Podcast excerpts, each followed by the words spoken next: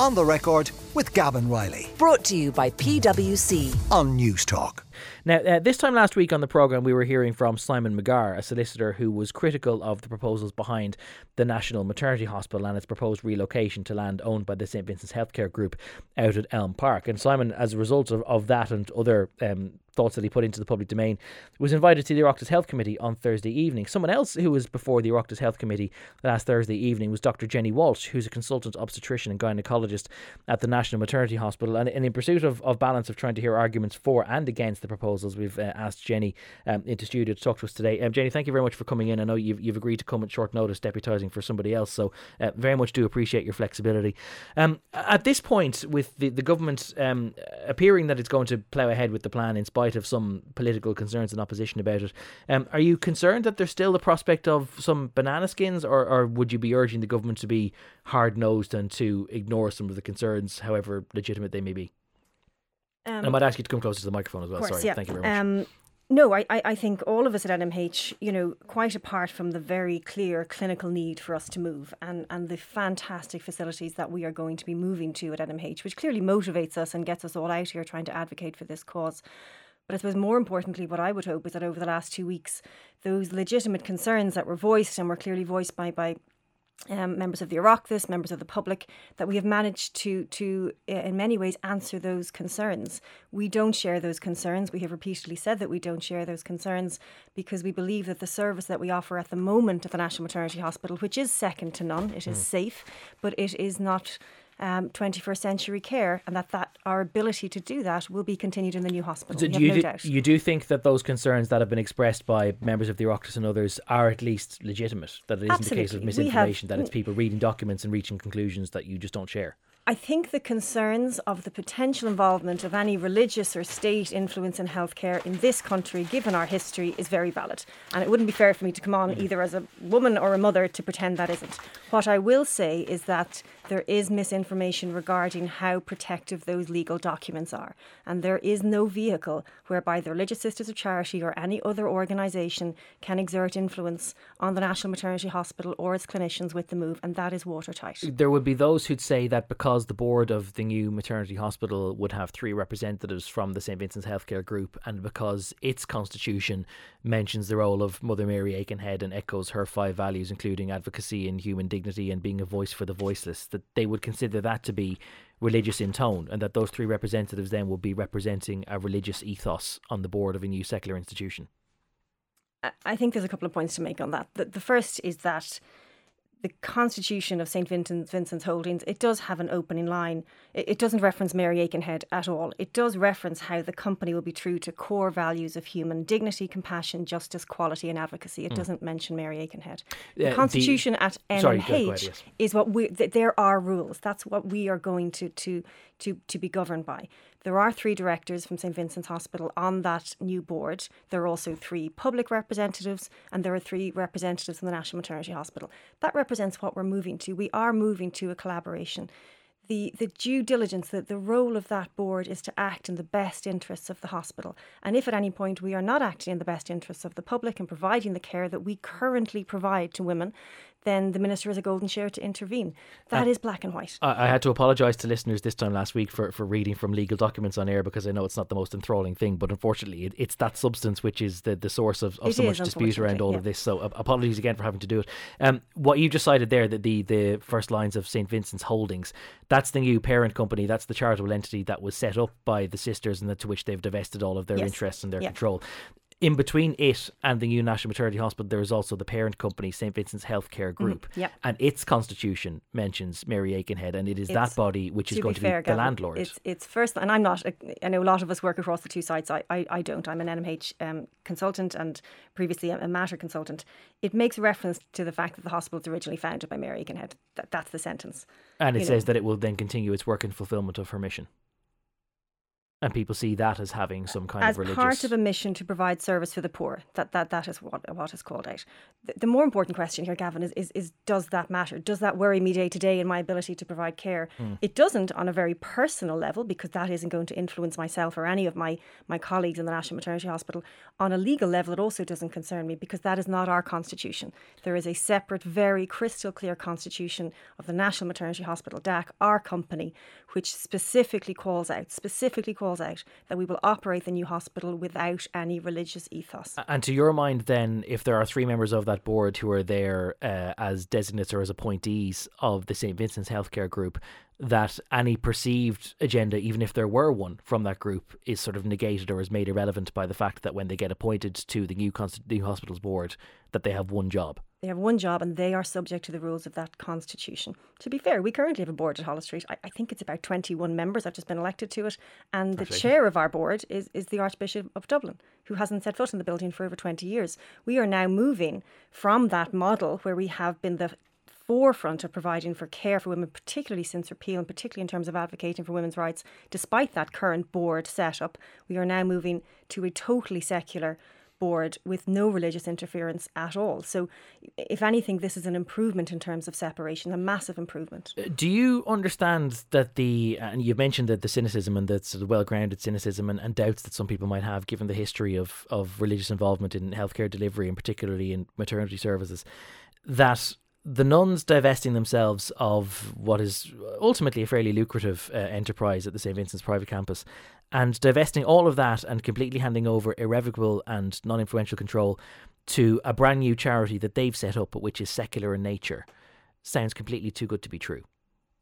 That some people just are, are, are coloured in their view that nuns handing over a very lucrative business to a new secular charity over which they would have no control whatsoever just sounds to them almost fanciful. But but this is the fact. They will have no control. There's no vehicle whereby the religious is a charity. There's no arc in this diagram where they can come back in and, and, and exert control.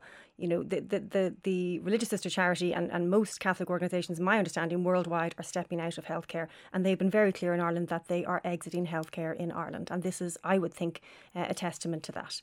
And are you satisfied that there are no and I, I, I say this not knowing even what mechanism you would use to exert this if it were the case, but that there are no canon law stipulations about the use of the land that when it was transferred over from the religious sisters that there wasn't some sort of ethical instruction about the ways in which it was or wasn't to be used. I, I have no concern because ultimately the use of the land is what's set out in our constitution, which is to provide all maternity, obstetric, gynecological, and neonatal services. It's written down in black and white in our constitution, followed by that that will be done without any religious ethos. And these are these are legally binding. Also, as clinicians, I think to be fair, this has been forgotten.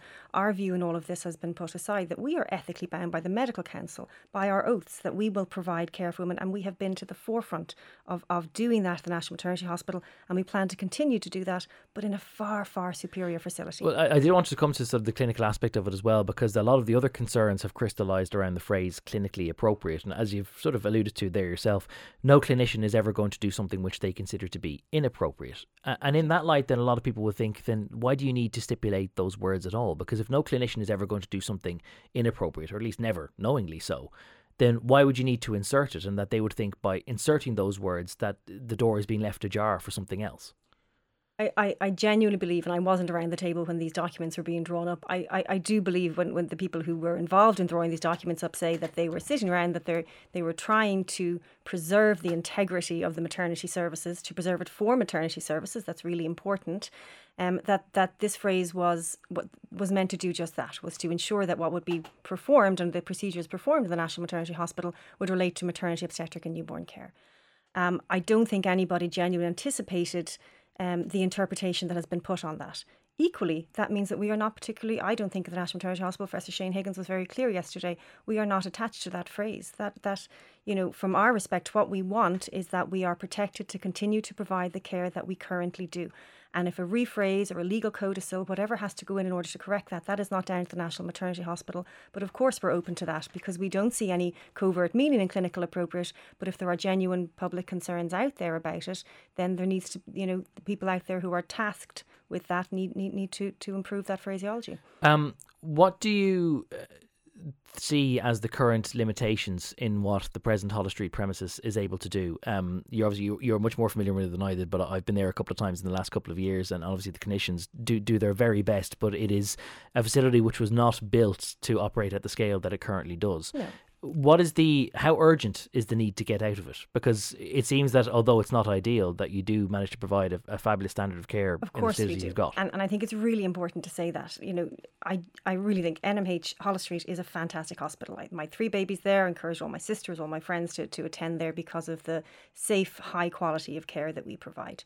We are constrained by the size of the building, by this old building that we cannot do anything with. So we cannot make it bigger. There's no room for expansion.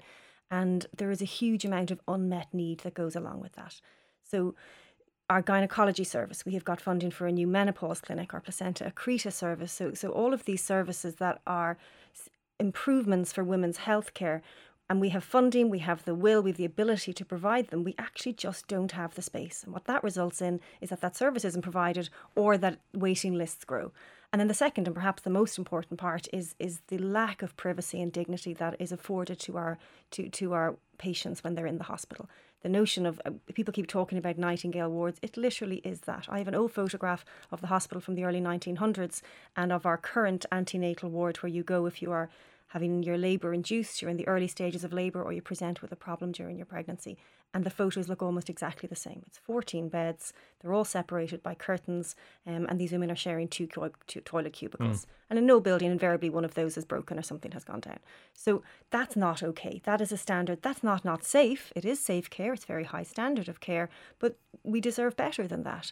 And this new facility, I don't know if you've looked at the plans, Gavan, is absolutely state of the art. It's fabulous, and we deserve it. Um, I, again, I, I, know that you, are primarily a, a, clinician, so that I, I kind of don't want to get too too deep into the legal weeds. But uh, one of the, the remaining concerns, or one of the reasons why some people have some doubts about the, the future of all of this, is because the the hospital uh, governance as it currently exists would basically be superseded. So you'd have this new arrangement with the three directors from from Holles Street, three from from the Vincent's campus, and three from the government, and that kind of means that the the safeguards that you have right now, where you know for certain that your current uh, governance model allows you to do certain things, that it, people would say basically better the devil you know than the devil you don't and they can't really understand why it would be necessary even for Vincent's to have an operational role or why is it necessary for them to appoint directors to a new facility if they're not going to be the ones operating it I mean, ultimately, we are we're, we're subject to the law of the land. We're also subject to the HSE, who are our funders. So they have very clear um, guidance and rules as to what we can and cannot do within you know our budgetary constraints. So this isn't just simply about you know a group of nine people sitting around and saying you'll do x y or z this year and you won't you won't say it the next year.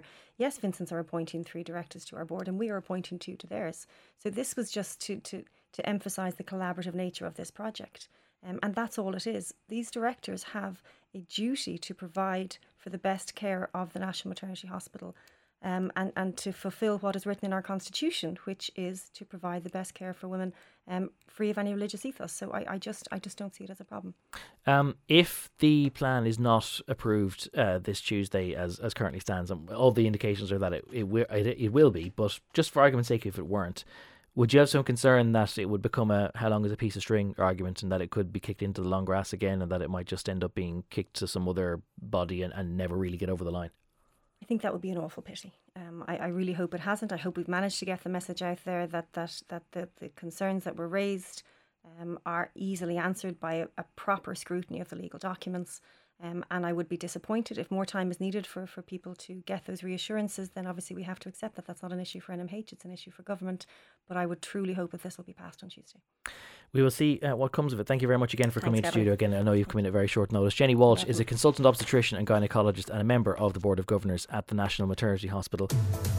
On the record with Gavan Reilly. Brought to you by PwC. Sunday morning at 11 on Newstalk.